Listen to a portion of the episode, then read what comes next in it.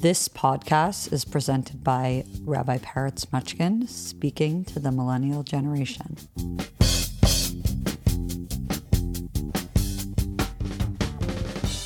Hello, everyone. Welcome to the Rabbi Peretz podcast.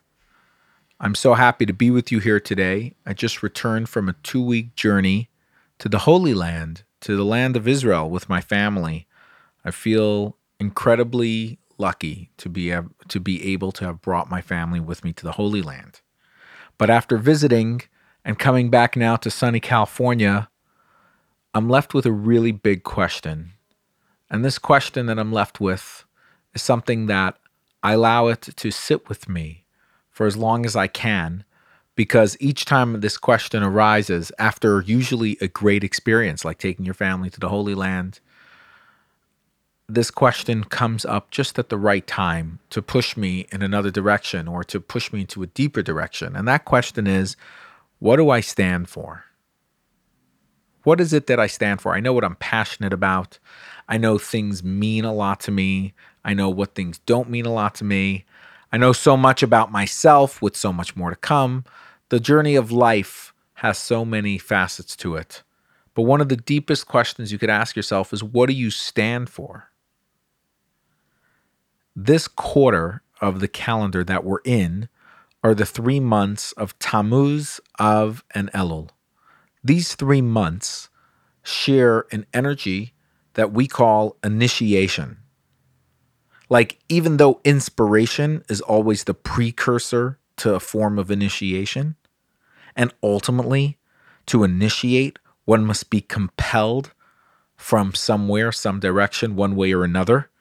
Still, all of your life comes down to you doing something with the fact that you are completely unique.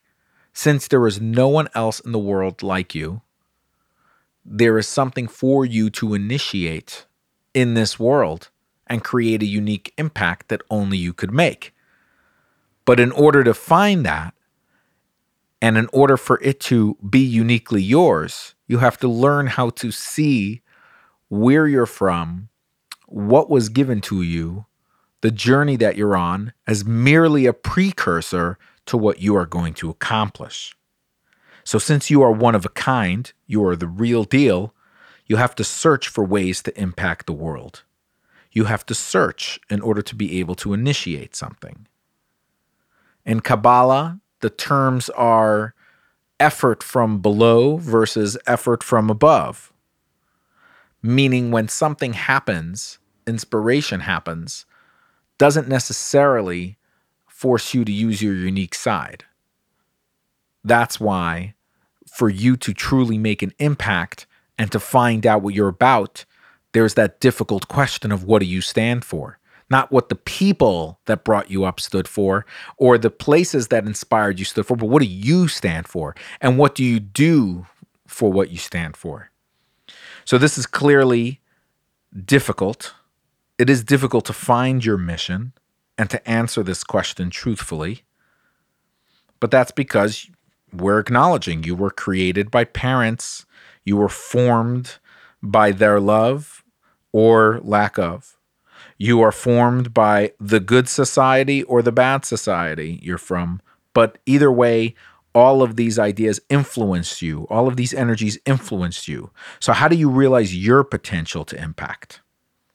So, we said in this quarter, the energy is all about initiation.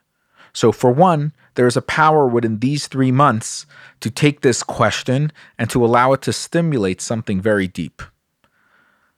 This quarter has actually not been a great quarter for Jewish people. Historically, both temples were destroyed on the same day during this time of year. Each destruction brought within it the culmination of an exile for the Jewish people, death to countless of our brothers and sisters, and each time should have actually spelled the end of Jewish life. But as it happens, we never quit. Jewish life keeps on going. And the reason is is because it stands for something.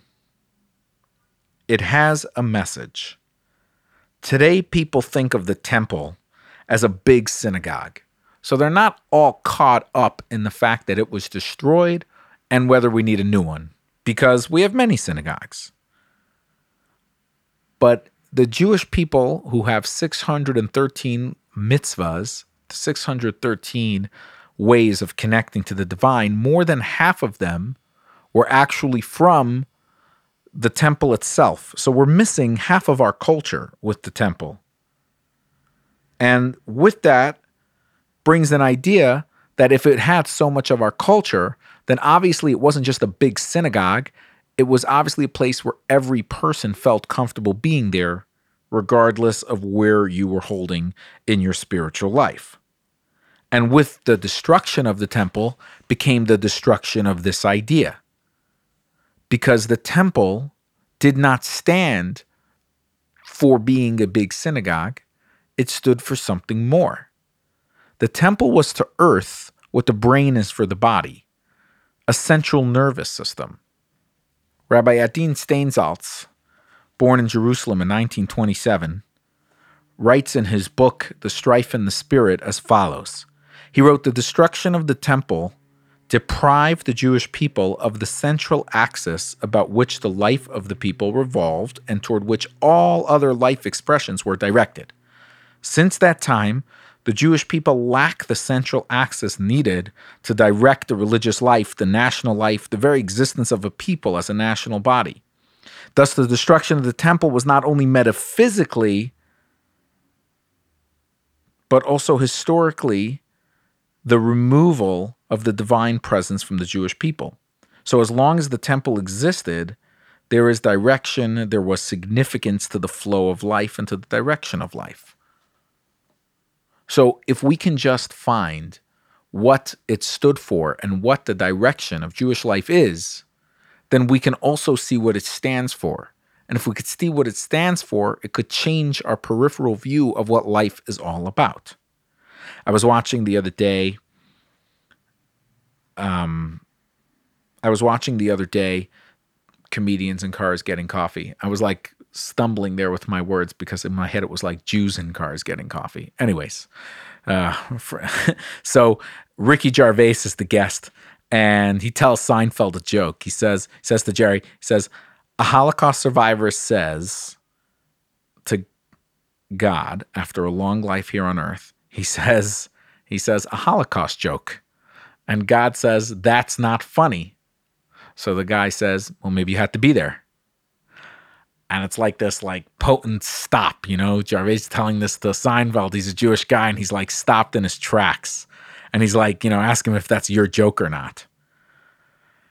And he said he takes it in a whole different direction. I, I, I was quite stopped in my tracks. I, I hear him say people tell me I'm arrogant because I don't pray. But why would I pray to somebody who wasn't there, who didn't answer the prayers of people in a Holocaust? And I'm going to pray for my lost keys? And you know what? He's entirely right.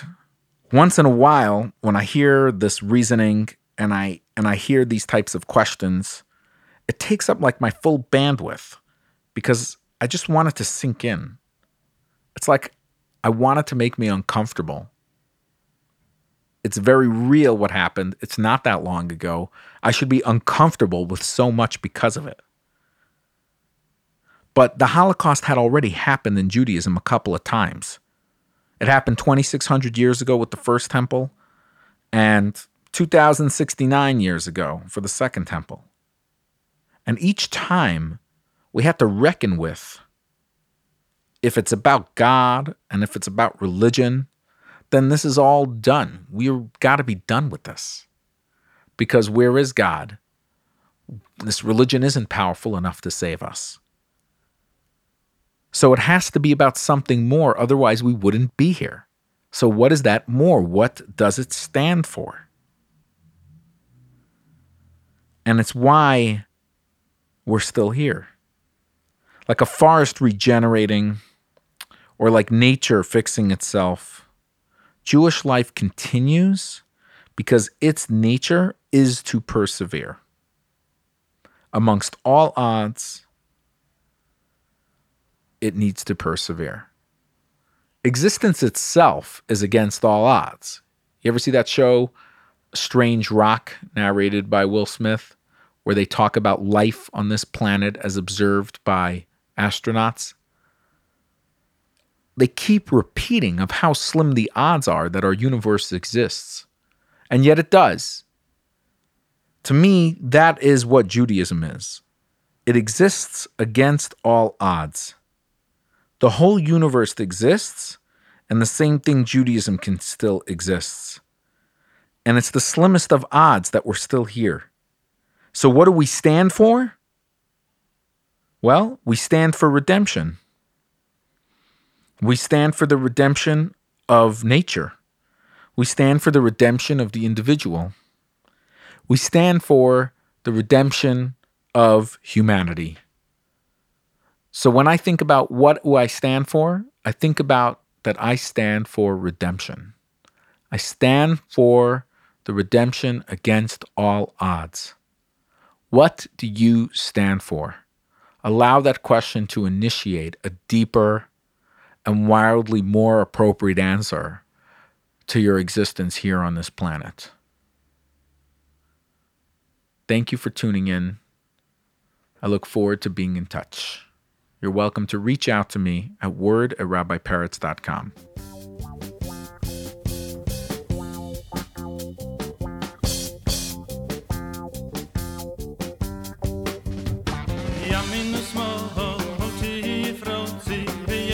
Hashem